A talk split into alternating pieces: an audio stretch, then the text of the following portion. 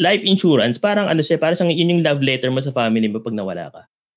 Kaya ang sinasabi ko, pag ako, pag ako pumanaw, gusto ko yung pamilya ko iiyak na lang. Hindi na iisipin yung uh, kailangan gastusin. Diba? Kasi ang napapansin nyo sa kultura ng mga Pilipino, no? Kuyari ako, kuyari ako isa akong tatay. Hmm. Pumanaw ako, nas naghirap yung buhay ng pamilya. So maalala ka ng pamilya mo as source of suffering. Sabihin, ah, ba't kayo naghirap? Ba't uh, humirap yung buhay namin? Kasi yung simula nang napat, namatay yung tatay ko, namatay yung nanay ko, or nagkasakit muna bago namatay. So ayaw natin ng ganong memories eh, di ba? Hey, this is Kuya Jay, aka the Purpose Driven Advisor. Welcome to the Pera and Purpose Podcast, a show about money and meaning. My aim is for you to use money as a tool to live a meaningful life. Now, more than ever, many have realized the importance of having a life insurance policy in place. Us, financial planners can help you determine the time when you'll be out of debt or if you're ready to retire pero isa lang ang hindi namin kayang malaman. That's the time when you'll acquire a life-threatening disease or kung kailan ka mamamatay. In my next episode, I'll be joined by Michael Pei. He is the first foreign pass holder to obtain leadership role in the entire insurance industry in Singapore.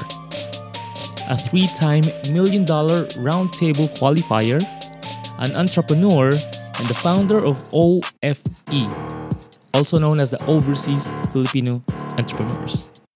We'll talk about anything and everything about life insurance, what it is, who needs it, and why, insurance as an investment or as an expense, buying life insurance in Singapore, the common types of life insurance products, and the classic debate about BTID versus VUL. And before we start, I'd like to say thank you to you who's listening to this podcast right now. Salamat sa suporta. If not for you, I wouldn't be continuing this project siguro. and of course, a huge shout out to Dinar Cash for their continuous support on my advocacy on financial literacy. By the way, they offer high exchange rates and lower transaction fees. Kaya kung magpapadala ka, i-dinero cash muna. Now, onto the podcast. Help me welcome none other than Mr. Michael Pe. Ayan. Bro, ang antipid ng surname mo. Pe lang. Oh, Michael Pe. Magandang gabi bro. Kamusta? Kamusta dyan sa Singapore right now? Magandang gabi. Magandang gabi. 11pm na dito. Medyo late na. Medyo, Medyo tulog na yung mga housemates ko. Para sa benefit ng mga hindi kakilala dito sa side na to ng mundo sa Dubai or sa UAE or sa Middle East. Can you share us bro yung yung story mo when you came to uh, to Singapore? You didn't start as a financial planner or as a financial advisor agad-agad, right? Oo, hindi, hindi. So, so I, I went here mga 2015. Tama ba? 2000? No, 2012 pala. 2012, dahil bagong break ako, So very unfortunate yung nangyari. so pumunta ako dito to move on. Then usually pag Pinoy kasi pumunta sa isang country, no, tatanggapin mo na lang yung ano, kung ano yung unang trabahong tumanggap sa'yo. So nung time na yon, pumasok ako sa isang Chinese restaurant. Una ginawa nila akong server. So di ako magaling mag-serve kasi nanginginig yung kamay ko. So sabi nila sa akin, sige ilalagay ka namin sa bar. So we'll put you in the bar. Kapag nang kapag uh, kapag di mo pa inano yan, kapag di mo pa pinag-igihan yan, tatanggalin ka na namin. So, syempre natakot ako, pinag-igihan ko, no? So, akala ko dati cool kasi bartender. Yung pala, ang gagawin ko lang, magbubukas ako ng mga 100 na buko per night. So, magbubukas ako ng, ano, ng, ano, ng uh, mga coke, mga wine. Tapos ito yung malupit. Every night, kailangan ko maghugas ng around 500 to 1,000 na baso. Actually, sobrang expert ko kaya hanggang ngayon. Ang galing ko maghugas. And ako rin yung in charge sa dessert. So, um, nag, nagkakat ako ng ano, fruit platter, mga 10 to 20 per night. So, ang dami nun kasi limang prutas yun per ano, fruit platter. Pero nung time na yun, sinasabi ko nga sa mga ano, sa mga kaibigan ko, sa mga nakakausap ko, habang naghuhugas ako ng baso, sugat-sugat yung kamay ko, lagi sinasabi, this is a story to tell. Eventually, one day, I'm gonna be successful. Hindi ko pa alam nung panahon na yun kung paano. Pero I'm gonna be successful na ikakwento ko tong story na to.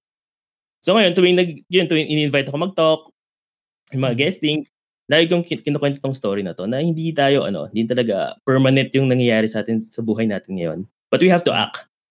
So yun, tapos may nakilala kong agent to si ano Mr. Meds Makasahit yan kung nanonood ka Meds. Uh, laki ng utang na loob ko dito kay Meds. Siya yung consultant ko. So, I bought insurance sa kanya. Then, naging interested ako kasi mahilig ako sa stock market, sa, sa, sa mga ano, sa mga finances because of the influence of my brother. So, nag-apply ako sa mga ibang insurance company.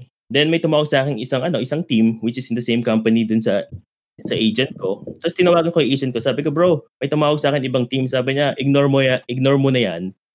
Then join ka na sa industry. So, I took the licenses. So, apat na licenses na yon Then, nag-move pa nga ako ng isang company before, ano, uh, before ako ma- mag-transfer sa company ko ngayon. So, five years na ako sa industry, sa financial industry. So, yun yung ano, nag-change talaga ng buhay ko.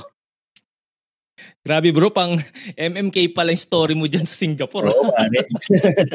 Grabe. Expert.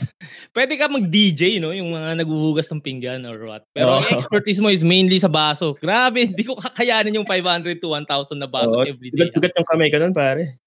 Pero gusto ko yung sinabi mo, no, na yung it, it did not let that situation stop you from achieving whatever you have accomplished right now. And a quick story lang din, ganun lang din siguro ako nag-start na uh, nung ako sa, sa Dubai, uh, nag, nag-call center ako for a short span of time, like one year and some months. Pero yun din eh, like, like what you said, no? Talagang you really have to motivate yourself para makaalis ka dun sa kinalalagyan mo. And kudos brother, and dahil dyan, di ba, nag, Saan ba, saan ba tayo nagkakilala? I think it's also online, di ba? Sa sa Oh. Facebook lang din. When we were Oh, doing the minute. Empowered X sa ano. Oo, minessage kita kasi sabi ko, kaya nga ginawa, kaya nga ano, kaya nabuo rin yung OFE, na-inspire ako sa Hmm. Empowered Expat. Kasi alam Yun. ko, ano, consultant kayo eh, dalawa eh. Oh. Tapos, nakikita ko kayo nasa ABS-CBN. Tapos, nasa utak ko na yun na gusto ko siyang gawin. Wala lang akong team. Tapos ngayon, meron na ako mga very dedicated team. So, hi ka para sa mga ano, ka, team ko sa OFE. yung iba tulog na eh. Pero ano, sinare din namin sa page namin to. So, ayun. So, na-inspire talaga ako doon. Kaya, naglakas loob ako i-message ka. Di ba sinabi ko sa'yo na ano, na naging, naging inspiration ko kayo to Aha. to start this ano, this OFE. And uh, thank you bro kasi nga uh, sa end din namin, you also became an inspiration for us kasi ikaw lang ang nakagawa ng Filipino and not just the first Filipino na ma-accomplish yung ginagawa mo dyan sa Singapore, but I think sa entire history ng Singapore, ikaw lang yung na naging uh, manager or uh, naka-accomplish ng leadership role for the in the for for our industry. And Yun, it's something na da- it's really something na commendable if it's not me then anyone in our uh, in our community should recognize what you have accomplished. So, Yeah. this evening, let's talk about na yung dapat natin pag-usapan talaga. And this is life insurance. Mag-start muna tayo ng very very very subtle lang no. So, Mm. to those who do not know what life insurance is. Kunyari hindi ako marunong, wala ako alam sa life insurance at tawagin kita, bro. Ano po ba Mr. Michael Pe ang life insurance? What does it How do you define life insurance, brother? Eh, kasi ano, may mga misconception na yung life insurance para lang sa mga patay, di ba? Sa mga mamamatay. Pero hindi, para siya sa mga nabubuhay na maiiwan kapag pumanaw tayo. So, basically, ang life insurance talaga is para ma-retain yung lifestyle ng mga family members natin if ever mawala tayo. So, or ma-disable tayo kasi may mga riders ng disability or magka-critical illness tayo, we, we will have the same lifestyle. So, basically, ganun lang naman siya. So may mga iba-ibang ano lang talaga. Iba-ibang plans na depende sa sa suitability ng tao. 'Di ba? Kasi parang pinag-uusapan natin kanina, sinasabi ko nga walang perfect na plan eh, 'di ba? Pero mayroong perfect na plan para sa mga tao. So basically, yun lang naman talaga yung life insurance. Very simple lang siya. Yo, no, we're just transferring the risk from us to a, a company or group of people who can manage yung financial losses. Like what you said, I agree no na yun nga yung mawawalang income is papalitan lang nung insurance provider. And something to add there is that the life insurance is would be a policy or a, a document that you have to sign. Kailangan you have to um, qualify for. Okay. Bago ka makakuha ng policy. Yes. Yon, di ba? And naalala ko bro, no, when we were talking about life insurance, na na-realize ko rin dito na ang life insurance is not something na gusto mo lang, pwede kang kumuha kaagad. Hindi dahil Hmm. afford mo, you can get life insurance. Kasi, meron ako mga nakausap na kahit marami silang pera, they can afford the most expensive policy, pero hindi sila makakuha kasi they're no longer healthy. So, di ba? Yes, yes. So, it's good to talk Mhm. about na life insurance is also for those who should be uh, healthy and someone who can afford it talaga. Yes, Yon. yes. Kaya, kaya the younger you are, the healthier you are, yun yung best time na bumili talaga. Okay, tama. Now, Di ba? ta- oo eh. And the next question would be, sino kaya, sino ba talagang may kailangan nito and bakit? Who needs it and why do they need it? So kung, kung merong mga taong umaasa sa'yo, Mhm. kailangan mo to. Pamilya mo, kapatid mo, an- anak mo, di ba? O, o may pinapaaral ka, kailangan mo siya. Kasi, hindi mo alam yung pwede mangyari. Kasi may mer- meron ako mga ibang Filipinos na kumakausap sa akin, Mike, ang healthy-healthy ko naman, ang maingat naman ako. Ang tanong, maingat ba yung iba? Di ba? di ba? Yun yung tanong eh. At saka minsan, ako, minsan may mga kilala ako na sobrang healthy pero tinatamaan ng mga critical illnesses. Di mo masabi eh. So yung life insurance, parang ano siya, parang siyang yun yung love letter mo sa family mo pag nawala ka. Kaya ang sinasabi ko, pag ako, pag ako pumanaw, gusto ko yung pamilya ko, iiyak na lang. Di na iisipin yung ah, kailangan gastusin. 'di ba? Kasi ang napapansin nyo sa kultura ng mga Pilipino, no? Kuyari ako, kuyari ako, isa akong tatay. Pumanaw ako, nas naghirap yung buhay ng pamilya. So maalala ka ng pamilya mo as source of suffering. Sabihin, ah, ba't kayo naghirap? Ba't ah, humirap yung buhay namin? Kasi yung simula nung napat, namatay yung tatay ko, namatay yung nanay ko, or nagkasakit muna bago namatay. So ayaw natin ng ganong memories eh, di ba? Di ba? Gusto natin nung, na, if ever pumanaw ako, magka, kaya may, may anak na ako, pumanaw ako, gusto ko na, na secured talaga yung family ko. So, yun nga, literally, iyak na lang sila. Di ba? Kaya nga sabi bro, iba daw ang iyak ng, ah, tama ba, ng namatayan na mayroong life insurance. Kumbaga, Oo. ganun lang eh, parang, O, tama, grabe ka tama. Michael, iwan mo kami mag, uh, iniwan mo kami ng mga anak mo. Pero kapag daw namatayan, na wala kang life insurance, walang iya ka Michael! Hindi mo kami sa utang! Umangon ka Oo. dyan!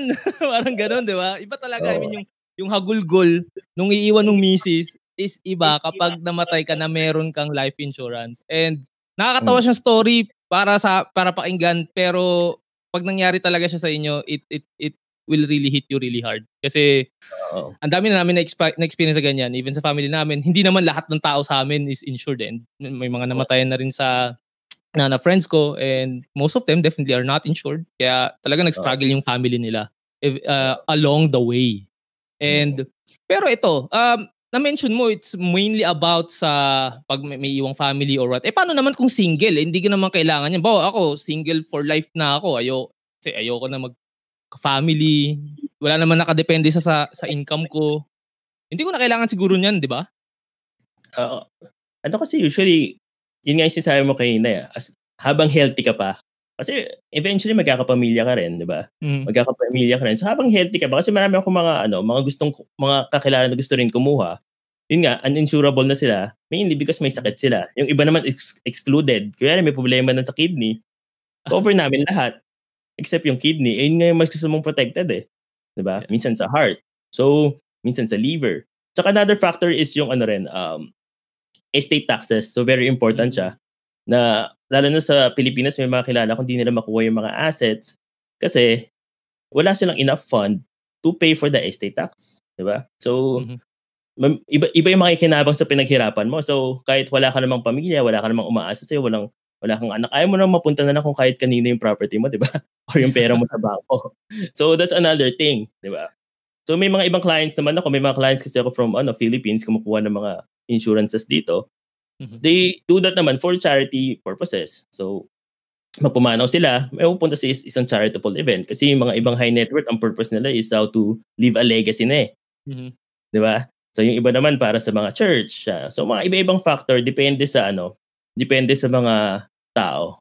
Okay. And I think, 'di ba? And hindi na I think talaga alam ko pala. Alam natin pareho na sa life insurance meron namang riders na tinatawag and for Mm. mga single unmarried people na sila lang they live their life on their own. Meron pa rin umaasa pa rin sila sa income nila and like what we were saying a while ago, ang in ang purpose ni life insurance is to cover yung income na wawala. Eh tama ka like say, tamaan ako ng isang malalang ah, kidney failure, 'di ba? So Mm. buhay pa ako noon and if wala akong life insurance na may critical illness cover, disability cover, then definitely saan kukunin yung pambayad noon, right? Oo. And this is why kasi naalala ko before bro eh, na I was in a God uh, in a social drinking event No? Mm. And yung kainuman ko sabi niya, yung kailangan life insurance, ano magbe-benefit lang yung yung iiwan ko. Paano mm. naman ako? 'Di ba? Mm. Kaya lang sabi ko, eh, bro, eh may critical illness kasi 'yan. Ah, ganun ba? Sige. Kumuha sa iba. eh, ikaw nagluto, no? sa iba kumuha. Sabi niya, bro, bro, salamat ha. Natutunan, na may natutunan ako dun sa inuman natin. Kumuha na pala life insurance. Sabi ko, lang ka. Oh, meron ako niyan. Ah, di ko alam. Hindi mo pala sinabi. Hindi mo sinabi. O mali ko rin, hindi ko sinabi. Kasi nga, I'm just advocating financial literacy and mm. insurance is part of financial literacy and financial planning. Ngayon, may mga nagsasabi sa akin ganito. Um, maganda yung company nila. Uh, nasa top 500 or what. So, meron silang comprehensive na mga benefits. Including mm. na dito yung group life. Meaning, uh, pag natsugi sila, covered sila. So, uh, would you recommend pa ba na kumuha ng personal cover yung mga ganong klaseng expats or employees? Oh, of course, of course. Kasi mag-retire din tayo. Eh. Aalisin tayo sa kumpanya na yan eh. So pag umalis ka dyan, tapos may existing condition ka na, or mas sakit ka na, hindi ka na makakuha ng insurance. Eh kung matanda mm-hmm. ka pa, sobrang mahal na ng insurance mo. 'Di ba? So, hindi naman tayo forever sa company na 'yan. So, di natin alam kung kailan tayo tatanggalin. Lalo mm-hmm. right now, 'di ba? During during COVID-19, maraming nawalan ng trabaho. At the same time, nawalan din ng insurance. Diba? Yun, oo, tama. So, yun yung ano, yun yung kailangan natin i-consider. Diba? Kahit gaano pa kalaking companies yan, hindi naman tayo immortal sa kumpanya. Unless ikaw yung may-ari ng kumpanya, di ba? Uh, Pero naalala ko, may may nakausap ako na ganyan, isa kong client, kaya sabi ko, Madam, kasi na-transfer lang siya sa akin eh. And mm. ang liit ng coverage niya for her income and sa kanyang mm. lifestyle kasi may fam- young family sila. Kaya lang sabi ko, ang liit ng ano, ang liit ng uh, coverage mo. Kailangan mo po mm. magdagdag. Kaya lang sabi niya, ang laki ng ko- pero nung niran ko yung financial planning nila, uh, nila mag-asawa, ang laki ng coverage niya talaga sa hmm. group life. Uh-oh. Eh, sabi ko, eh, kayo po, kung sa tingin nyo, magtatagal kayo dyan for, kasi binilang ko eh, ito yung amount ng money na kailangan ninyo. Para ma-achieve to, you have to stay sa company na yan for the next 12 years. Mm-hmm. Sabi ko, 12 years po para ma-sustain nyo yung gantong coverage sa ganyang uh company. Eh. Kasi yun yung ano eh. Sabi niya, eh, pinag-isipan niya eh. So hanggang ngayon nag-iisip pa siya. So hopefully if you're watching this. Tiyan mo na yan bro. Oo, pakinggan mo si Mr. Michael Pe kasi nga like uh, what he was saying no, hindi naman talaga natin magagaranti ang hmm. ating uh, employment regardless kahit tayong pinakabibo sa buong kumpanya. Oo. If hindi na nila tayo kailangan, uh, madali lang tayo i-let go niyan. And once na let go na tayo, once na umuwi na tayo, yung benefits na kasama nung nag-sign up tayo sa kanilang contract is definitely mawawala na rin. Kaya like what Michael has said, no, talagang kailangan nating kumuha pa rin ng sarili nating uh, coverage. Yo, oh, kasi we're not here forever. Lang tayo. Oo. Hindi natin dapat iasa. Hindi natin dapat iasa sa ibang tao ang ating uh, insurance and ang ating uh, finances definitely, 'di ba? Yes, Pero pa iba ba eh, na sinasabi na Oo, wala kami, sige, wala kaming group life insurance. Pero naman kaming medical insurance. And parang PhilHealth. Sabi, eh, may PhilHealth uh, na ako. Tapos may group life, may ano na kami, may, may medical insurance na kami. Hindi ko na kailangan yan. So ano, ano usually sinasabi mo sa ganun? It will never be enough eh. Di ba? Makatakayin ka sa puso, lagpas million na kagad. Okay. Diba, COVID-19 nga, magkano eh. May mga kaibigan ako, nagka-COVID-19 yung parents nila, million kaagad. Grabe. Diba? So, hindi natin masabi. So, yung insurance na yan is to protect din naman yung ano, yung income mo dati na na-save mo, income mo ngayon, saka yung future hmm. income mo. 'Di ba? Na kikitain mo pa. So, sayang eh. Pero mo, if you're saving for your child's education o kaya for retirement, tapos tinamaan ka ng critical illness, lahat yung bulilya. So, di ba? eh, problema, Para... ang recovery rate ng mga critical illness, cancer, ilang taon. Di ba? Mm-hmm. Heart disease, ilang, ilang taon. Pag na-stroke ka, minsan, 10, ilang, ilang, dagpas 5 years, di ka pa makalakad. Di ba? So, yun yung kailangan nating i-protect talaga. And tama ka dun bro, no, na something that I also wanna add there na kahit, ito sinasabi ko rin sa mga nandito, eh, na kahit 1 million dirhams or 1 million Singaporean dollars yung coverage ng medical insurance ng company ninyo. Okay, again, medical insurance. Mm. If, let's say, nagkaroon ka ng bill na 100,000 dollars or 200,000, kahit magkano man yan, covered yan, of course. Mm. Covered yung paggastos mo sa hospital, pambili mo ng gamot. Pero, paano naman yung pambayad mo ng rent? Paano yung pambayad Yes. ng utang? Paano yung pam- lahat ng living? Paano yung pag-tuition ni Junjun? Paano Oo. yung sustento mo sa kabit mo? O paano yun, di ba? Paano mangyayari yun? Kawawa yung lifestyle ng kabit mo. Magbababa. Oo eh, mababawasan ka ng ano, ng, Oo. ma- mababawasan ka ngayon ng ah, naka ah, sa, sa income mo. So, um, yun yung hindi kayang i-cover ng medical insurance alone. And uh, to those of you who are watching this, if you think na medical your medical insurance is enough sa company niyo, then hopefully ito yung maging wake up call no na baka maging katulad kayo ng ibang mga nakilala ko na humahabol ng ng life insurance with critical illness and disability cover kasi nag na-diagnose na sila and unfortunately, Mm. 'di ba? Hindi na sila insurable. And that's Wala, wala nang company mag-risk yeah, to insure them. It's going to be a sad sad story na sana we could have done something while you were still healthy. 'Di ba parang ito nga yun eh um pag nung ta- moment na merong advisor diyan na kinakausap ka, ayaw mo. Mm. And then nung kailangan mo na, ayaw na Oo. sa'yo. nangyari ba sa'yo? Nangyari ba sa nangyari din ba sa'yo yan, bro? Oo, marami. Kasi ako may ano, eh, almost 400 clients na ako eh. So, Mm. busy may libong-libong Pilipino na yung nakausap ko. Di ba? So, hindi naman lahat ng nakausap ko bibili. Di ba? So, may mga Mm. nagme-message sa akin paminsan na very unfortunate. Gusto ko man silang tulungan. Wala na akong magagawa. Di ba? So, accident plan na lang yung pwede nilang mabili or pure investment. Di ba? So, but, pero usually nagiging, ad, nagiging advocacy rin nila yun eh. Sila rin nagsishare sa mga tao na, oh, di ako kumuha dati, tapos ngayon. So, sila yung pinakamalakas din mag-refer. Kasi na-experience Okay. nila first hand, di ba? Mm. Yeah. Actually, meron akong katrabaho na wala siyang insurance, na o, na bypass na siya or what sa basta sa puso. Mm. And nung kumukuha na siya ng life insurance, kahit na anong klaseng insurance bro, ayaw, hindi na siya ano, ayaw, hindi naman siya kumuha ng accidental death. So, Mm. naging advocacy niya na lang din yung pagiging financial planner and talagang sinasabi niya na siguro kaya siya malakas makabenta nung time na yun is because of that story eh. 'Di ba? Oo. Kasi nga hindi mo alam kung ano pwede mangyari, hindi mo alam kung bukas healthy ka pa ba or not. Kaya Oo. Mm. ah, parang an insurance na kinuha mo five years earlier is better than five minutes late nga eh, na sinasabi, Oo. di ba? Kasi hindi Oo, mo masasabi, baka bukas di ka na insurable eh. Mm. So, ngayon, as we are progressing this conversation, magkano ba talaga dapat bro? How do you calculate yung coverage na binibigay mo sa iyong ah, mga clients? How much is enough Ano eh, coverage? Actually, depende. Usually, ang coverage na talagang tama is yung at least ano 10 years ng ano ng income natin. Mhm. Or marami kasing computation eh. Iba 10 years ng income, iba kumupitin pa yung pag-aaral ng mga bata. Iba kasi minsan kakapanganak pa lang ng bata so kailangan mo sustain mo yung education up to college hanggang makatapos sila. So iba-ibang computation depende sa tao. Kasi minsan napapansin ko yung mga Pilipino nung no-compare, ba't sa kanya getong $200 lang, sa akin 150. Ay sa akin to 300 yung, yung premium. So hindi mo siya mako-compare talaga kasi napansin ko sa ibang nare-review kong mga policies no, nakakita na lang ako ng amount na 1 million, 2 million pesos coverage. Pero ang tanong, saan hinugot yung amount na yon? Diba? May data pa yung amount na yun. Mukha lang, o mukha lang siyang malaki. Diba? so dapat may panghugutan, di ba? So for critical illness naman, I advise talaga at, least 5 years replacement of income. So at least Mhm.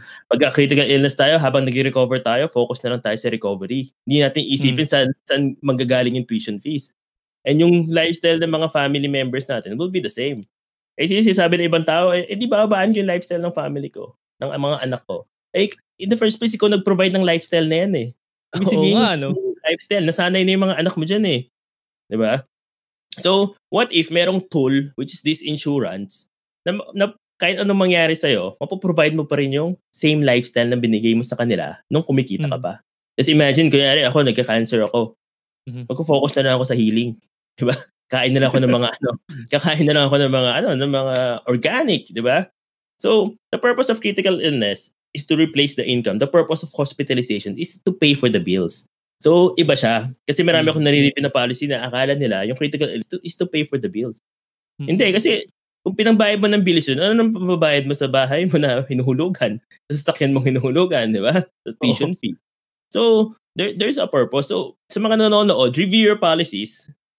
So, kumausap ko yun ng mga consultant, yung mga consultant nyo, and tignan nyo kung match talaga siya, baka over-insured kayo or under-insured kayo, Mm. di ba?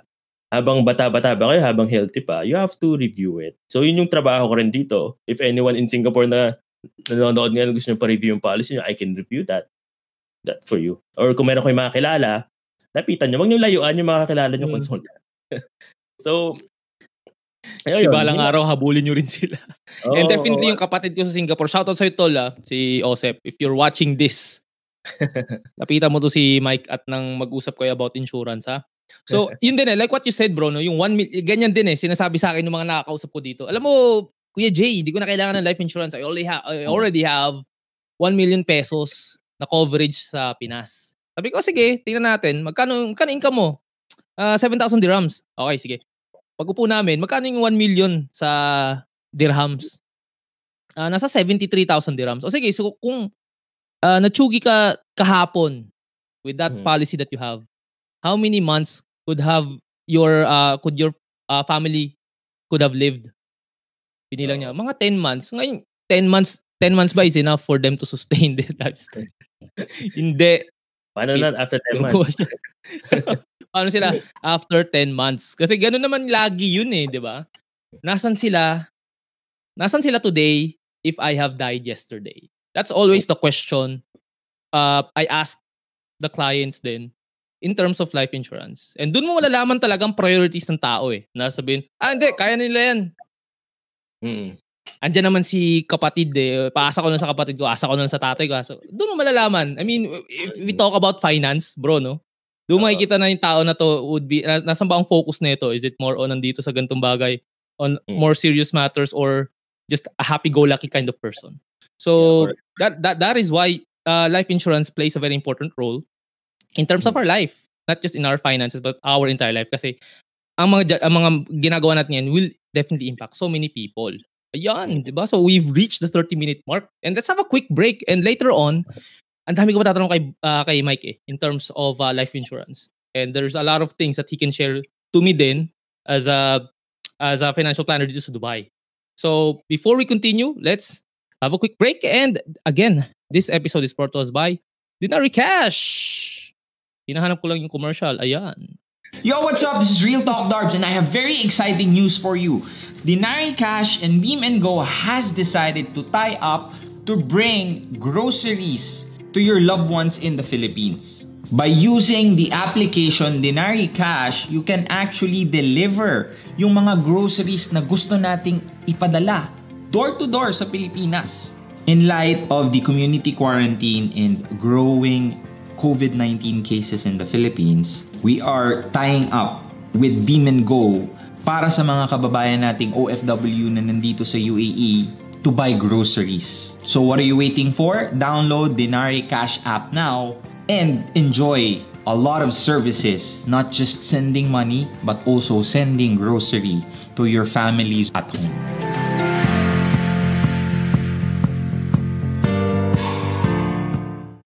Kanina, na-mention na natin ano ba yung life insurance, para kanino siya, and mag nagkaroon na tayo ng clarification about uh, having a personal coverage versus yung binibigay ng companies.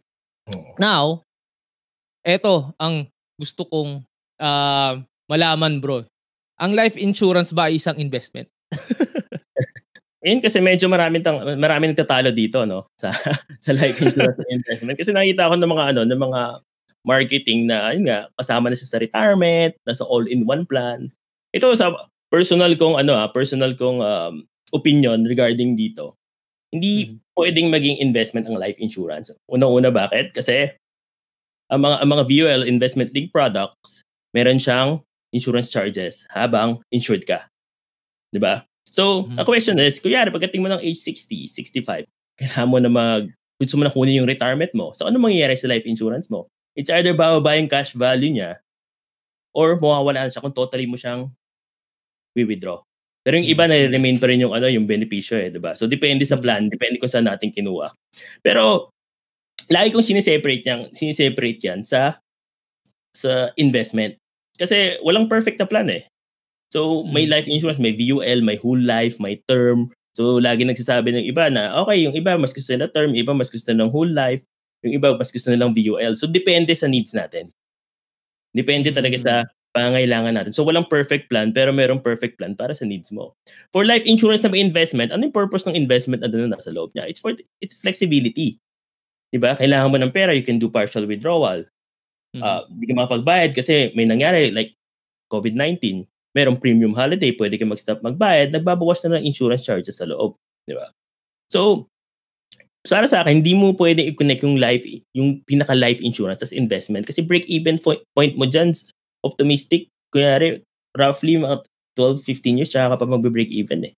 So, so hindi, hindi mo siya maano as a, as a good, good uh, product for your ano financial goal. For example, for child's education or for retirement. Yun yung sa, opinion ko ah. Mhm. And oo kasi bro, 'di ba? Naalala ko may nakausap ako na ah, transfer policy din siya. Sabi niya sa akin, uh, nag-financial planning kami, no? So sabi niya, bro, magre-retire na ako after 5 years. O, sige, tingnan ko yung plan niya. Ang plan niya was a VUL or a whole life plan with, of course, with cash value. Sabi niya, Mm. I'm settled, okay na ako, nakakuha na ako ng insurance, may cash value to, and after 5 years, gusto ko na mag-retire. So alam Mm. ko wala siyang financial planning kasi nga nabentahan lang siya nung kanyang ah, ahente. Mm. And sabi niya, o kasi, uh, ano status ng family mo? Uh, I have uh, four children. O, gano'ng katanda na yung mga, akala ko naman pag-graduate na yung mga anak. Puro bata pa bro, mga, siguro, ano, pa-high school pa lang. Tapos yung misis niya, walang trabaho, nakaasa sa kanya. Ngayon, sabi ko, paano ka magre-retire in the next 5 years? I think 45 years old na siya nung nakausap ko siya.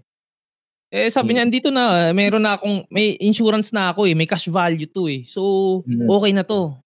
So, niran ko yung number, sabi ko, bro, paano mo ngayon i-address to mga education ng bata? Alam mo ba na pag pag winidraw mo tong funds na to, mawawalan ka ng life insurance. Mm. niya, ah, ganun ba? Marami kasi talaga ano pare, maraming misrepresentation. Especially sa mga figures. Kasi it's a non-guarantee figure eh. Oo. Sabihin mong magkaroon ka ng 15 million at this age, hindi pa rin siya garantisado. Kasi ngayon, parang ngayon, COVID-19, medyo baksak yung market. So, na- napapansin ko, hindi ito, hindi to sa lahat ha, pero napapansin ko sa ibang marketing, wala kang nakasulat na non-guaranteed. parang ano, pag Pero maliit na ganun.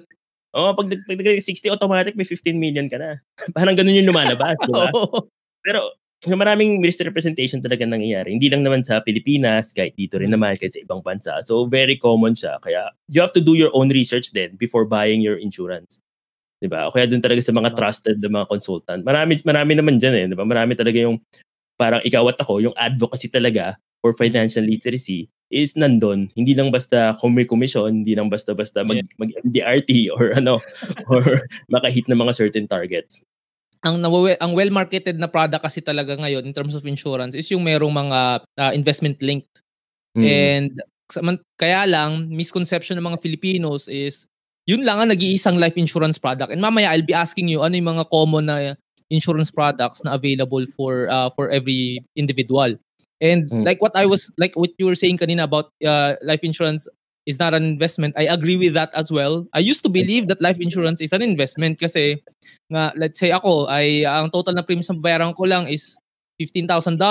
Ang coverage mo ko is $150,000. So may returns 'yun. Kaya lang Mm. again, ang life insurance is if may mangyari sa so ang kapalit nun is tatamaan ka ng sakit, 'di ba? Mm. And kaya if you're gonna take a look at it as an investment perspective, yung 15,000 na binayad mo for uh, for the entire uh, policy mo, eh merong return if magkakaroon ka ng claim. Kung ganun mo siya gustong tignan. Pero again, kasi how we define investment is something that will make a profit eh. And like Mm. what you said, if gagamitin mo, it, if this product is presented as an education fund, as a retirement fund, then I would I would agree with you bro na hindi siya talaga dapat uh, sabihin na investment kasi number one, tama ka after 15 dito usually 15 to 17 years bago mag-break even yung binayad na premiums ni client. So optimistic return pa yon. Oo. yung iba pa bro, naka naka 8%, naka Naka se- 10. naka 10, well, well 10 hindi naman umabot ng 10% dito. Hmm. And I'm not sure if sa SG is, uh, Dito, hanggang, ka. dito hanggang 8% lang kami. Alam ko sa Philippines, 10%. Pwede, hanggang 10 talaga. Yan yung, yung projection nila. Pero kasi ano yun eh, low, medium, high. Ewan ko Yeah. kung napalitan na ngayon. So yung high nila 10, tapos 8, tapos 4. Mahirap pag ang projection. Ayun na, one thing that you have to also check is nawala ka ata bro o ako na lang. So one thing you also have to check is yung calculation na binibigay sa inyo ng inyong uh, agent.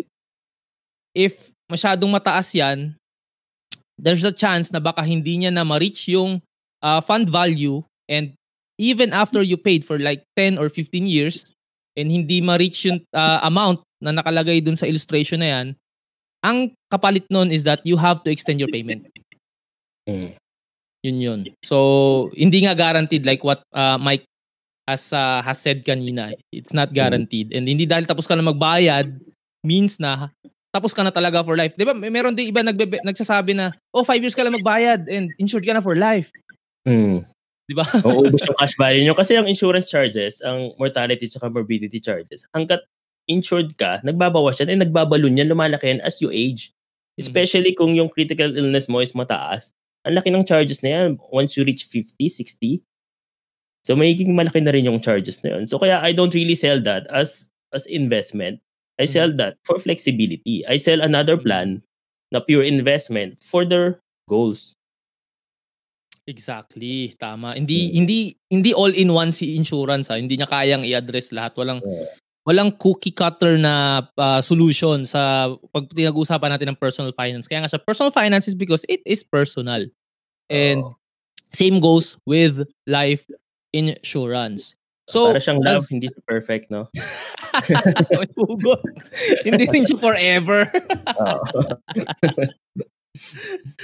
May hugot yun bro ah. So sa ibang subject natin pag-uusapan yan. Now, na-mention natin kanina yung mga, ayan nga, yung mga ah, life insurance and investment. So there's a different product. Gusto ko sinabi mo na ano eh, um, merong perfect product for every need. yes. 'Di ba? Hindi siya palaging iisa lang. And tama yung sinabi mo doon. Now, um, ano ba ang mga iba't ibang klase ng insurance products na available sa market? So these days? ngayon, depende siguro sa bansa, no? Kasi nag-usap tayo Mm. kanina, iba yung tawag sa Mm. inyo, iba yung tawag sa amin, eh. Oo. So dito, dito sa Singapore, may, may tatlong klase kami ng life insurance. Unang-una is yung investment link product. So para siyang VUL sa Philippines. So may mga pinagkaiba lang talaga siya uh, compared sa Philippines. So ang pangalawa naman, meron tayong term insurance which is yung babayaran mo lang kung gusto mong insured ka. Yung pangatlo naman, whole life insurance. So whole life insurance, babayaran mo ng limited, ano, limited time. Then, covered ka na up to age 100 or up to Mm. age 80. Pero wala nang charges yun after 12 years. Kaya yun yung pinakamahal, yung whole life dito. Ah, So, okay. So, pero yung ano niya, yung wealth accumulation niya, mabagal lang. Most, mostly kasi hindi naman talaga siya naka-invest sa equities. So, yung tatlong tatlong klase ng plan. Personally, meron akong iba-ibang klaseng plan to cover the risk kasi nga walang perfect plan eh. So, Mm. parang yung investment ng product ko, it covers me critical illness which, which are which is double. Ibig sabihin, kuya, magka-cancer ako ngayon, bibigyan ko ni AA ng 200, na, I mean, ng company ko ng, ng company ko ng 200,000. Tapos ano yung sa presentation eh. Bigyan ko ng company ko ng May nabanggit ka. 200,000. Mm. Tapos, nagkaroon naman ako ng another critical illness and at- after a year, bibigyan ako lahat ng 200,000. So at least dun, double yung protection ko and up to age 100 siya. So I can pay that up to age 100. For my term insurance, hindi kasi siya covered up to age 100 pero binubush Ah. niya yung death at disability ko na Oh. coverage kasi mura siya eh. So yun yung pang Mhm. push ko talaga. So Okay. depende depende sa needs eh. So usually sa mga clients ko, ina-assess ko naman sila kung ano yung pinaka needs nila. Tsaka yung affordability rin of course, 'di ba? So the, the the best tapos yun nga, yun yung mga ano, yun yung ah, mga advice ko sa mga kliyente ko. Munti ka na madulas bro kung saan ka nag ah, ano no. Kaya okay, mas mga nadulas eh. sa presentation kasi ganun ako mag-present. Ah, So, don't worry sa actually mas pinop mas ina mas in-encourage ko pa nga na i-promote ng guest ko yung kanilang company that they represent and kasi 'di ba wala naman akong fini-feature dito who as Mm. who is a non-believer of whatever they are doing. Kaya okay lang promote mo yan, whatever your business is because I know you're gonna help a lot of people. Now, going back to the subject of uh, yung uh, yung mga iba't ibang type of life insurance. Ako personally, I had uh, uh, I had a whole life plan na ginive up ko for a term life. Bakit? Mm. Kasi um, I was paying for it for two years and I find it really expensive for me. For me, it, it, it, it is really something. Kasi ang income natin bilang financial planners dito is up and down, up and down. And you know how the economy is, right? Walang job security. And um, medyo challenging siya, lalo na ngayon na nag-pandemic. So, if and I'm the kind of person who want to who wants to manage my own finances din. And ayokong ilaan yung parang for me, yung sobrang pera ko na ibabayad ko sa insurance for investment is a waste of money. What I want is a a good huge amount of coverage for myself. Mm. Para and at the same time, mababa lang yung binabayaran ko. That's what I want for myself. Na let's say I'm just paying like mas mas mahal pa yung phone plan ko last month versus dun sa sa, term insurance ko. And ang coverage ko is nasa 7 million pesos. And like I was I'm only paying like 2,000 to 3,000 pesos. Gusto ka makakita ng ganun, right? Gan, ganun kasi kamura ang, ang, ang, ang, ang term insurance outside of the Philippines. Now, going back do sa situation ko na uh, kaya yun yung ginawa ko for myself is because alam ko when I check my uh, family history and when I check, I'm not sure if the numbers dyan sa Singapore is same dito sa UAE and sa Philippines, no? Ang average claim for critical illness is nasa 48 years old. Hmm. Dito. Dyan ba is anong age? Roughly mga ganun din. Pero ngayon 40s, pabata- right? pabata eh.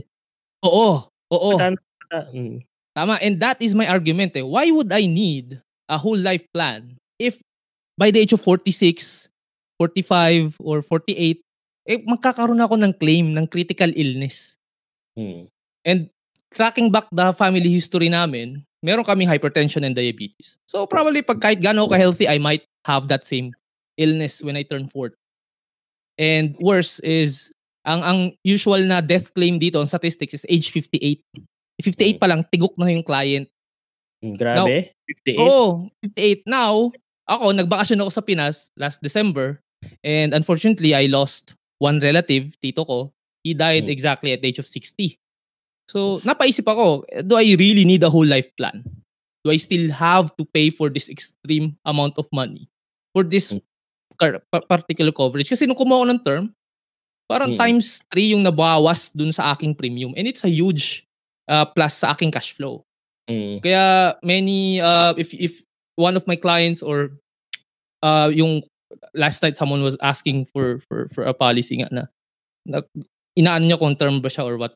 So ga- ganun yung ano ko, ganun yung how I view it in terms of my personal na life insurance. Maganda yung sinabi mo bro ha. Ngayon ko lang na, ngayon ko lang narinig yung ganung combination ng iba't ibang klase ng insurance. And again, it would fall under sa needs mo affordability. Ito lalagi sinasabi ko eh, na kailangan mo covered yung needs mo, something you can afford, and something that you can commit to in Yes, the correct. long run. Oo. Mm. Commitment is very important. Sayang lang din, hindi mo rin kayang ituloy eh. Diba? Oh, and how do you how do you make sure bro na yung clients mo will be able to sustain their policies? No, it depends eh. So, kailangan mo rin talaga aralin yung cash flow nila. Kaya Aha. minsan nagbibigay ako ng dalawang ano, dalawang ah, life insurance. Like for myself, ang strategy ko sa kanya, if ever mawalan ako ng work, kaya mawalan ako ng income, somehow I can partial withdraw to pay for my term insurance or other insurances. So parang nagtutulungan sila hand in hand, 'di ba? So yun yung ano, yun yung ah, usually yung ginagawa ko. Yun yung ginagawa ko for myself. Yun yung pinalano ko para sa sarili ko. So depende na rin sa mga clients ko. Kasi ang mga, ang mga ano, ang mga investment link product dito sa Singapore, pwede mo siyang ano eh, pwede mo siyang babaan eh if ever kuya rin nawalan ka ng work. Basta two years Mm. na yung plan mo. Pwede mong babaan up to the minimum. So if ever umuwi ka sa Philippines, mas mababa yung lifestyle mo, mas mababa yung kailangan mong insurance, you can lower it down based sa pangangailangan mo. So ayun yung strategy na ano na na ginagawa ko for my clients. maganda very flexible ang products diyan ano na you can uh, you can do that. Ay dito rin naman ang mga whole life plans are very flexible. Pwede mo habaan, iksian, dagdagan, bawasan yung coverage. But then again, yun nga, sinasabi ko, eh, pag kailangan, pag uwi mo, it's something you can still sustain. Yes, correct, correct. So, the next question there would be, what is the best life insurance product? Wala eh. There- Walang best eh. Kaya sinabi ko sa'yo, wala, walang best, pero may best product for a certain person. Yon. Uh, certain needs. Yan. Saka budget, di ba? Kailangan consider Mm. yun. Sinasabi mo kayo na budget, yung needs, yung gusto mong coverage.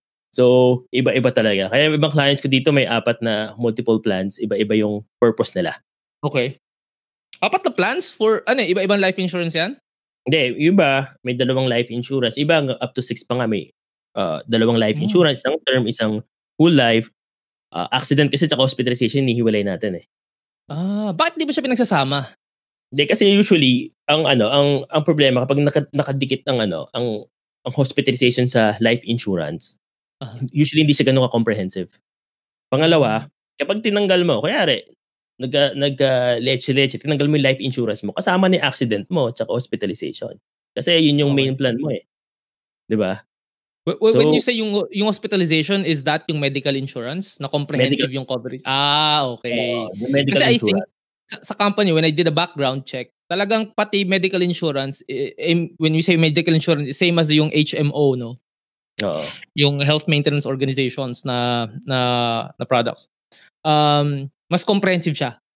Hindi ka wag kang wag kang basta lang bumili ng isang whole life plan kasi mayroong hospitalization cover. Oo, tama. Okay? Hindi yun guys kino-cover lahat. Wala yung dental, wala yung opt, wala yung maternity kasi akala nung iba, ah may hospitalization cover tong whole life plan ko. I'm gonna get this. No, hindi siya Oo. comprehensive. Saka yung iba, no, nakita ko allowances lang per day pag na-hospital. Oo. Diba? Oo, oo, oo, lang. Hospitalization. Hospitalization allowance lang talaga siya. So, kunyari, parang may nakita ko, mga 1,000 pesos a day, 2,000 pesos a day. So, hindi, siya- hindi siya magko-cover talaga ng ano, ng hospital bills. Mm-mm. And even yung medical ah, ano nyo, yung medical bills, hindi niya kaka hindi niya yung mga minor surgeries hindi kaya hindi yun i-cover basta-basta ng iso, ng inyong life insurance na mayroong hospitalization cover. So you Oo, know, don't be misguided or misinformed by the person who's selling you your particular life insurance product. Mm. So like what uh, Mike has said, there's no perfect product. You still have to uh to decide whether this is something that it's fit for your needs. Pinakamahalaga is you have to be covered eh. Hindi ka dapat underinsured, hindi ka rin naman dapat overinsured din, right? Mm. And it's something na you can really pay for and most importantly, it's something you can really commit to kasi merong mura nga yung product, ah, hindi ka naman din committed, sayang din. And meron din naman na medyo premium yung price niya, tapos hindi hindi talaga hindi ka talaga something someone na gusto mong tapusin to, sayang lang din ang pera mo. So Mm, that's what I always tell my uh, my clients. Ngayon, some questions na nag-arise din dito is since tayo nga mga expats or expatriates or sa Singapore, ang tawag sa inyo dyan? Foreign mga pass holder kasi eh, tawag sa amin. pass oh, mga S. Para, ayun ko, feeling ko, nanonood ako ng Ghost Fighter pag na, nasabi ko yung ano, S-class. A, A, ano, anong S-pass? Anong S, A, ano yan? Anong klaseng class? May may klase ng pass eh. S-pass, E-pass. So, may mga pro- pros and cons sila. Ah, may mga limitation din ano. So. Um, paano ang payout kapag nagkaroon ng claim? Let's say namatay tayo, wag naman sana agad ngayon, no? Pero paano magkakapag-claim yung mga may, um, family members? Uh, from mean Philippines. nasa Philippines. Ano, Oo. pinapadala, papadala namin sa account nila sa Philippines. So, of, of course, kailangan namin necessary documents. I mean, hindi naman Mm. kailangan original. And we'll do our ano investigations din naman. Hmm, okay. Oo, kasi nga the insurance company has uh, anong tawag dito yung pang, pang, pang background check if the claim is Oo. valid or not. Yes, o yes. pwedeng claim lang ng claim baka naman mamaya is Magsara na yung kumpanya. Oo, ganun siya, right? By the way, uh, one thing that I missed pala, no? Uh, I'll just go back dun sa, uh, kasi dun sa term insurance product. I'm not sure, dyan ba sa, uh, dyan ba Singapore, renewable ba dyan or reviewable yung inyong life insurance? Uh, ang term insurance. Ah, what, what do you mean ano? Renewable, reviewable? Okay, ang renewable sa Pinas kasi is 'di ba nagbabag na kailangan mo siyang bag, ah, i-renew every year. It means kaya kailangan mo bayaran uli. And pag renewable yung term insurance, nag increase siya the moment na you renew. And Ah, ang basis niya is sa health ng client. Pag sa- reviewable Hmm. sa inyo is paano? Sa amin kasi depende sa kukunin mo. Kaya kinuha mo up, up to 865. Ang tawag namin doon level premium. Ibig sabihin, until 865, hindi magbabago yung premium mo. Oh. So pagdating ng 66, gusto pang i-renew, yun na may ah, bagong ano, parang ah, bagong premium. Na based sa, Talaga? based sa age mo na, which is magbabalon talaga ng sobrang laki. Kaya yun, meron kami mga yung mga, mga H, up to H100 na Mhm. mga term insurance. Gusto ko yung age 100 na term insurance, Brad. Kukuha na ako sa'yo, ah. Pupunta ako Singapore, paper makukuha ko mismo niyan. Pero yung ano namin, 100. Up, up to Ang H100 dito sa Singapore, usually mga ano yan, mga ah, 1 million yung coverage, USD or Singapore dollars. Wow, laki. Grabe. Yan ang susi sa kahirapan naming mag- pamilya, Brad. Pag Bayad lahat ng utang ng buong henerasyon namin pag nagkaroon ako. Kukuha ko, promise. Ngayon, uh, going back dun sa level, dun sa, maganda yun ha, gusto ko, sila, gusto ko yung product nyo kung ganun yung case na hindi siya nagbabago na hmm. basta-basta. Kasi dito, reviewable, meaning, hmm. every five years, nire-review siya ni insurance company. And ang nire-review ni insurance company is not the health of the client, but the hmm. number of claims na nangyari mula nung nag-start ka magkaroon ng uh, policy sa kanila. So let's say, mm. 2020, kumuha ka, after 5 years, magre-review si insurance company sa buong uh, ano tayo, sa buong kumpanya. So, ah, kung gaano okay. karami yung naging claims. So sasabihin nila, oh Jay, uh, since after 5 years, ang dami namin naging claims, eh, we would require you to increase your premiums para masustain namin yung business namin. Kasi at the end of the day, mm. business pa rin ang life insurance eh. And ang mga yeah. term payers, yung pe, yung kanilang pera eh wala na hindi naman yun na ini-invest ni ano eh ni ni company para tumataya tayo sa kanila na oh uh, para tong motor insurance pag may nangyari sa akin within this 35 years babayaran niyo ako ah. Uh, Yan, basta magbabayad lang ako, ganun lang yun. Uh, Kaya dito, mas mura ang term insurance kasi nga hindi siya katulad sa Philippines na nire-renew every year, every 5 years, or every 10 years. Mm. And I think doon namimiss-sell ang term insurance pag outside ng uh, ng Philippines. Sasabihin kasi ng advisor, pangit yan term. Kasi hmm. nagmamahal yan every every renewal mo. Oo, it depends pala. Oo, it depends. Mm. Kaya maganda sa inyo ah. Gusto ko i-ano 'yun, gusto i-check 'yon na una sa lahat after age 100, gusto ko yung term insurance sa age 100. Hindi ako nakita ng age 100. Tapos ang ganda nun. Baka umabot tayo. Yan, no? Ha? Kasi pag nag-101 ka na, wala ka ng insurance. Oo, so, kawawa naman ako. Hindi ako abot ng 101, Brad. Ayoko rin umabot ng 101. Baka nag-suicide na ako noon. Ngayon, ayoko na, kunin nyo na ako. ayoko na umabot ng ganong katagal. Tapos, um, clarify ko bro, ang critical illness ng term insurance nyo for that product is until which age? Uh, depende. Usually, ano lang kami, up to age, 60, 65. Pag sa term, ah, ah. pag sa kaya, term, kaya, meron, kaya meron akong, ano, meron akong, uh, uh, sariling, ano, my whole life ako for age 100. Baka lumagpas ako eh, di ba? So, at least, yun yung mas delikado tayo eh, di ba? Saka meron akong stand-alone din na critical illness na up to ano, age 100 din, na pang critical illness stand-alone. Y- so, yung stand-alone na critical illness mo ba, is it uh, ano, invested or term din siya? Term term din siya. Ah, uh, yun yung yun yung kailangan ko, bro. Okay? Mm. May may may flight ako bukas Singapore, kukuha ako ng ano, term insurance. Sarado pa kami, bro. Sarado pa kayo? Sarado pa. Update mo pag ano ah, pag meron. Uh, Ngayon, um, kanina mention is suicide, no? Is it sa inyo ba covered din ng suicide? May mga certain plans na uh, basta one year na yung plan mo. Ah, mas mura, mas maganda diyan one year lang. Kasi dito two years eh, bago ma-cover yung suicide. Mm. Pero wag kayo mag-suicide guys ha, hindi, hindi namin eh, na-recommend. Hindi ko masyado sinasabi sa mga clients ko yan kasi ngayon alam na nila. Tinanong ako. Live. Pero I mean, it's part of the ano, it's part of the uh, usual coverage na ano. And uh, um, there's one thing na may gusto ko i-follow up na tanong eh. And mamaya ibabalikan ko 'yun, no. So hmm. um paano ito pala yung, yung susunod na tanong nung uh, usually dito no. Will my premiums change or increase over time? Ayan. Depende siya sa ano, eh, plans eh kapag ano, yun nga sinasabi ko, yung ibang term, by a certain age, kung ilan mo siya, kung kailan mo siya kinuha, kunyari, ang term mo for 20 years, after 20 years, 21, yung kung anong age mo na yun, doon na siya hmm. magkakaroon ng ano, ng increase. Pero for ano naman, for investment linked product, akala mo wala. Or sa VUL, pero meron. pero nasa loob. Nasa loob siya. Di ba? Okay. So kaya siya may investment, doon na binabawas yun sa investment. Kasi as you age, yun nga, sinasabi ko kayo na mortality at morbidity charges, it increases. Mm-hmm. So, din, di siya nag, tumataas, pero mapapansin mo yung cash value mo, pag baksak ang market, pwedeng bumaba. Kala mo wala, pero meron. Pero meron. Meron, yeah. meron at meron. o oh, sige, convinced na daw silang bibili ng life insurance nila for themselves and for their family. Now, ano ba ang kailangan nilang hanapin when they're looking or shopping for life insurance? What are your suggestions, bro? Uh, you, you mean sa mga consultant? Well, both. The product siguro, the well, yun na, parang yun yung sagot natin. No? You have to check yung uh, company, uh-oh. yung, yung product, of course, and the person that who's selling uh-oh. it to you. So, so, paano yun mo na yung siya tatlo. Mm. So ayun, f- find siguro kasi karamihan ng mga, mga top insurance companies sa mga bansa ma stable naman eh, 'di ba? At, Mhm. at least yung mga top 10 or top 5 insurance companies. Then of course, yung ano, uh, trusted individual. So siguro isang advice ko rin, no, mag-check din tayo sa ibang insurance company, kumausap tayo ng hindi lang isang consultant just to compare and makita rin natin kasi di- isang usap mo sa tao, di mo naman malalaman eh kung okay to o hindi eh, di ba?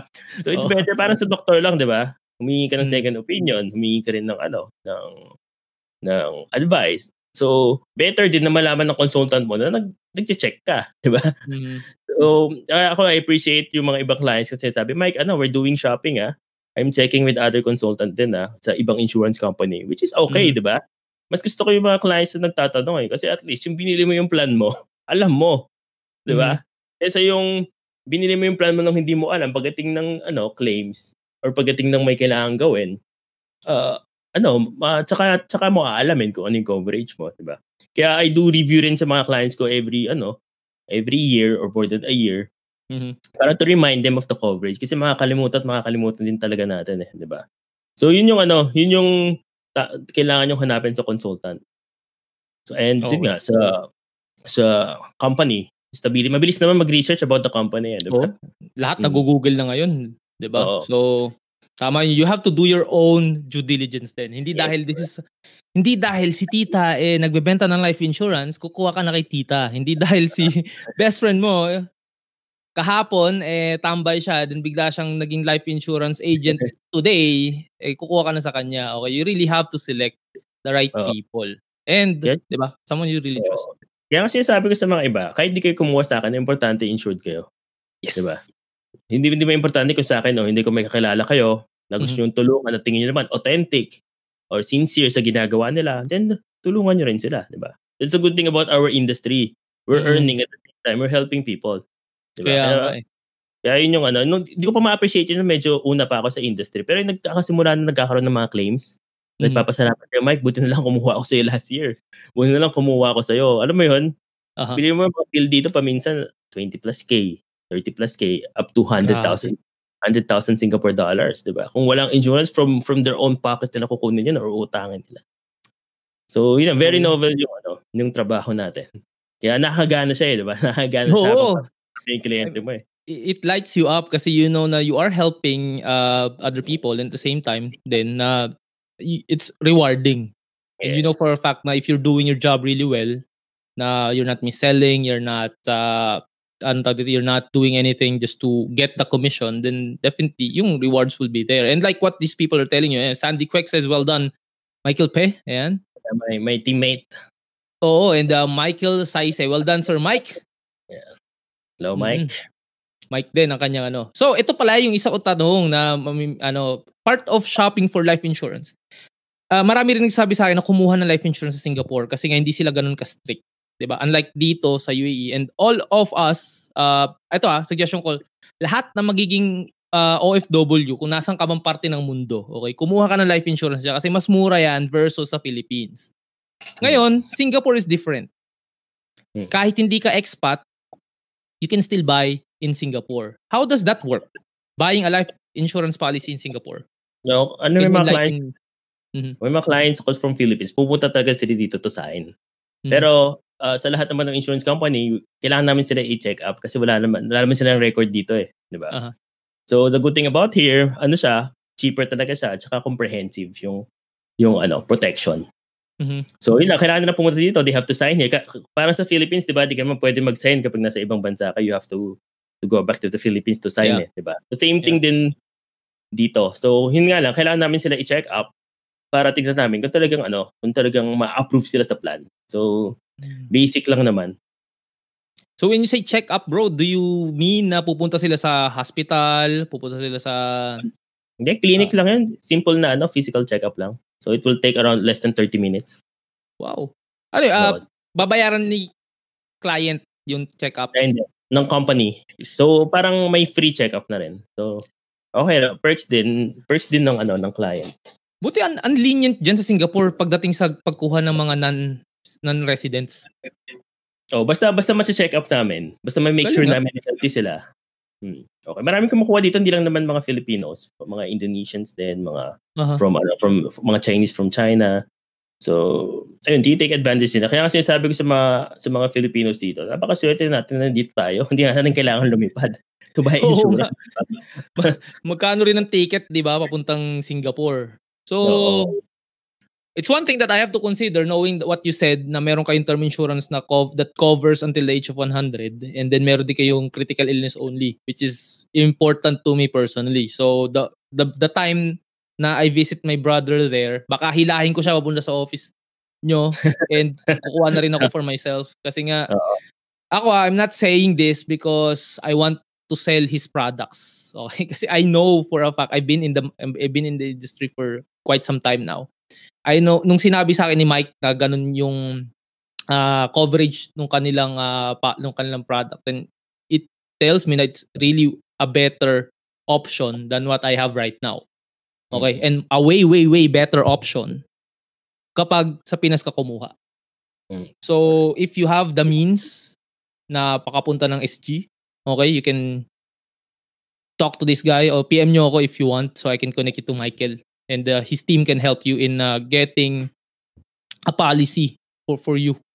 All right? So it's good that there's an option for ano for for Filipinos. Kasi ang lagi ko sinasabi o gusto mo talaga ng itong insurance hindi ko pa alam to na pwede sa Singapore ha? O gusto mo talaga ng murang insurance o magtrabaho ka muna mag OFW ka muna ng mga one year dito sa UAE kuha ka ng insurance and then balik ka na ng Pinas. So hindi na nila kailangan gawin yon kailangan nila bumili ng ticket papunta ng Singapore and Hmm. then just get a policy right Yes. there and there kasi again ha bakit mas mura sa ibang parts ng mundo versus sa Philippines number one it's because ang risk ng Philippines tigas ng Philippines ang risk ng Pinas is sobrang taas versus other countries. Kaya nga tayo considered na nasa third world country because of that uh, because of that uh, situation. Mataas yung crime rate na tumambay ka lang sa underpass baka masaksa ka o makidnap ka, ma-hold up ka, lahat ng nap nandun. So, pwedeng uh, tamaan ka ng critical illness, atakin ka sa puso, dumaan sa EDSA yung ambulance, So, doon pa lang patay ka na. And then, isa pa is, um, yung healthcare natin is not as advanced as other ran- countries. Meaning, kapag ganun yung classification nun, ang buhay ng tao sa Pinas is mas maiksi versus other countries. Kasi right now, ang Philippines is, ang age, ang, ang ating average age is 72. 68 ang babae and nasa 73 ay sorry, 68 ang lalaki, 73 something ang babae. So mas mahaba pa rin ang buhay ng mga babae. Pero globally, unlike sa mga western countries, I'm not sure sa Singapore gaano kahaba buhay ng mga Singaporeans, but uh, western countries is nasa 80s pataas eh. Oo. 78 to 80. O, di ba? Mataas pa rin. Ibig Mm. sabihin, if I'm the insurance company, I'm gonna do business sa Philippines, Philippines is a high risk place for me to do business. Kaya I want to charge those people, those citizens, ng mas mahal. Kasi again, at the end of the day, life insurance is business. Yes. And ayoko mawala ng pera agad-agad. Ganun yung ganun ang tingin ng mga insurance company. So if you have or if you know a people or if you know a friend or a rel- relative na OFW, kung nasang parte man sila ng mundo, encourage nyo silang kumuha ng life insurance kung nasan man sila. Huwag na sa Pinas. Kasi at, at the end of the day, mas mura pa rin talaga. We're not saying that because we are not based in the Philippines, but that is reality. Okay, so er, if you can go to Singapore, then go find this guy. Ito, i-zoom ko yung mukha ni, ni brother. Ayan, ayan. Yan ang dapat yung pagkatiwalaan, alright? So, ayan. Question. There's one question. Is it advisable to get insurance alone or insurance with investment? Pros and cons. Thanks, sir. Ano ko natakil natin ito kanina, uh, Oh, bro Mike. natakil O, natin yan, pasadahan Michael. mo na rin. Para kay uh, Mr. Michael Saise. So, Michael Saise, no? Depende. Depende sa needs ng tao, depende sa budget, depende sa goal. So, ayan. So, walang, sinasabi namin kayo na walang perfect na plan, pero merong perfect plan or best plan for every individual. Yes. Yun. So, kailangan talaga ng assessment. Hindi lang tayo basta-basta bibigay ng amount, bibigay ng, ng kung anong certain plans, we have to assess. As, as, Mhm. an- kailangan yung advisor nyo or yung consultant nyo i-assess kung ano talaga yung kailangan nyo. Yun. The product has to fit your client, not the other way around. Kasi Yes. karamihan nangyayari is pini, pini, pini, pini, pinipit, finifit natin ng finifit si client doon sa product natin na hindi naman niya kailangan. And that shouldn't be the practice. Okay? Yeah. That should not be the practice. May tanong si Miss Mavs. Ayan. Sir Mike, question. Ako, Sir ano Mams to? yan, Sir Mams. Ah, sir, sorry naman, malabo mata ni Kuya Jay. May, ka, may kabatch kasi ako na Mavs, pangalan niya, eh, pero babae siya. So, Sir Mavs, bro Mavs, sorry naman. Okay. Ang question niya daw is, ah, meron daw siyang friend, sabi niya, kumuha siya ng insurance, andito siya sa SG, pero hindi siya umuwi sa Pinas. Pero na-approve ang insurance company sa Pinas yung application niya. Di ko alam paano ginawa ng financial advisor niya. Paano na-approve ang policy? How can I advise my friend to help? So, ibig sabihin, kumuha ng insurance habang nasa Singapore, pero yung policy nasa Sa Pilipinas. Pinas. Nako, oh, nako, ang nag-benefit lang dyan is yung ahente. yung consultant. So, hindi talaga siya consultant, ahente siya. Yung sabihin, nag-push siya ng product. Kasi pwede ma-void yung contract eh. I, I'm not Mhm. sure ah. I'm not sure kung ano yung law sa Pilipinas ah. Pero dito sa Singapore, pag ginawa mo yan, void yung contract mo. So, dyan pa lang, makikita mo na, so, you can advise your, ano, your, your friend, sabihin mo sa kanya, dyan pa lang makikita mo na na, ano, na hindi trusted yung, ano, hindi mo pwede pagkatiwalaan yung agent mo. Na driven siya by commission, di ba? yeah. So, yun, yun yung masasabi ko, Mavs. So, i-warn, warningan mo siya kasi sayang yung babayaran niya. Just imagine, bayaran niya ng 10 taon na may mangyari sa kanya. Then, sa claim sa claim process ma, ma, ma- mag-investigate si company na hindi pala pinirmahan sa Pilipinas. Nako. Mhm. Yari, di ba? And pag ito, nangyari din sa akin yan. I, I was speaking to one lady now that was referred to me. Sabi niya, bumili kami ng ah, whole life. I'm paying it for like six months na. Saka Hmm. kumuha sa blank life. Ang daming namang life sa Pinas eh. So, doon sila Yeah. kumuha. So, paano ka nabentahan? Eh, nasan nandito ka? Nandun yung friend mo. Eh, sabi niya naman, pwede naman eh. So, meron tiwa, I, I trust my friend. He's a good friend. And kumuha ko sa kanya, online. So, Mm. paano yung pirmahan yan? Binak, binaktrack daw nila yung date, bro. yung stamp, nung kailan siya bumalik ng, oo, sa passport. Doon nila ginawa yung, ganun yung ginawa niya sa date. Madiskarte talaga yung mga Pilipino. Sabi ko, oh, ngayon yung mga nanonood, oy, nakaisip sila ng diskarte. Huwag niyong gagawin yon okay? That's not the right way of doing business. And, Tsaka pwedeng ma-cancel yung license nila ah, if they do that. oo. Diba? Tsaka ano, if again ha, ang life insurance has a department and they paying a good amount of money to these people just to prove is if the claim is valid or not. Yes. Mm. So, hahalungkatin nila yan, nangahalungkatin. Mhm. Papatunayan lang kung valid ba tong claim mo o hindi. And unfortunately, may mga hindi ang mangyayari lang yan is kapag na valid na sabi na hindi valid yung claim mo, hindi mo din disclose itong sakit mo na meron ka pala, na meron kang hypertension nung kumuha ka nito, di ka namin ipipay out. Pero ibabalik namin yung binayad mong premiums. I'm not Hmm. sure kung ganyan din sa inyo dyan sa, Sing- sa Singapore. But Oo, dep- depende, depende. Kasi kung investment link product, isipin mo paano kung bumaksak yung market, di ba? di ba? So, it oo. depends, it depends. So, ganun ang ano, ganun ang mga ah, mga pwede mangyari. Kaya, again, you you find people that you really trust. You do your own research. Kung pwede ba talagang ah, tulad niyan, hindi niya siguro alam na bawal pala mag-sign outside the Philippines. So, it's gonna be a horror story. Magiging financial horror story yan. And plug ko na rin Mm. next week, yun yung topic ko, no? Financial horror stories. If you're gonna watch it, that, that'll be for next week's episode bago ang ah, Halloween. So, anything else that you wish to add, brother? Ang dami nating na-discuss about life insurance. I'm sure it's sobrang kulang pa yon sa dami ng mga uh, topics about life insurance.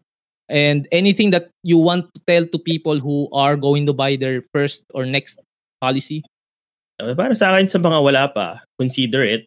Talk to a consultant, a trusted consultant, kagaya ng sinasabi namin ni Jay. No? And kung meron kayo mga existing policies, i-review nyo or i-meet nyo ulit yung consultant nyo to make sure na talagang para sa inyo yung plan. Kumbaga, inline sa goals nyo, inline sa ano sa sa expenses nyo, sa mga future expenses nyo.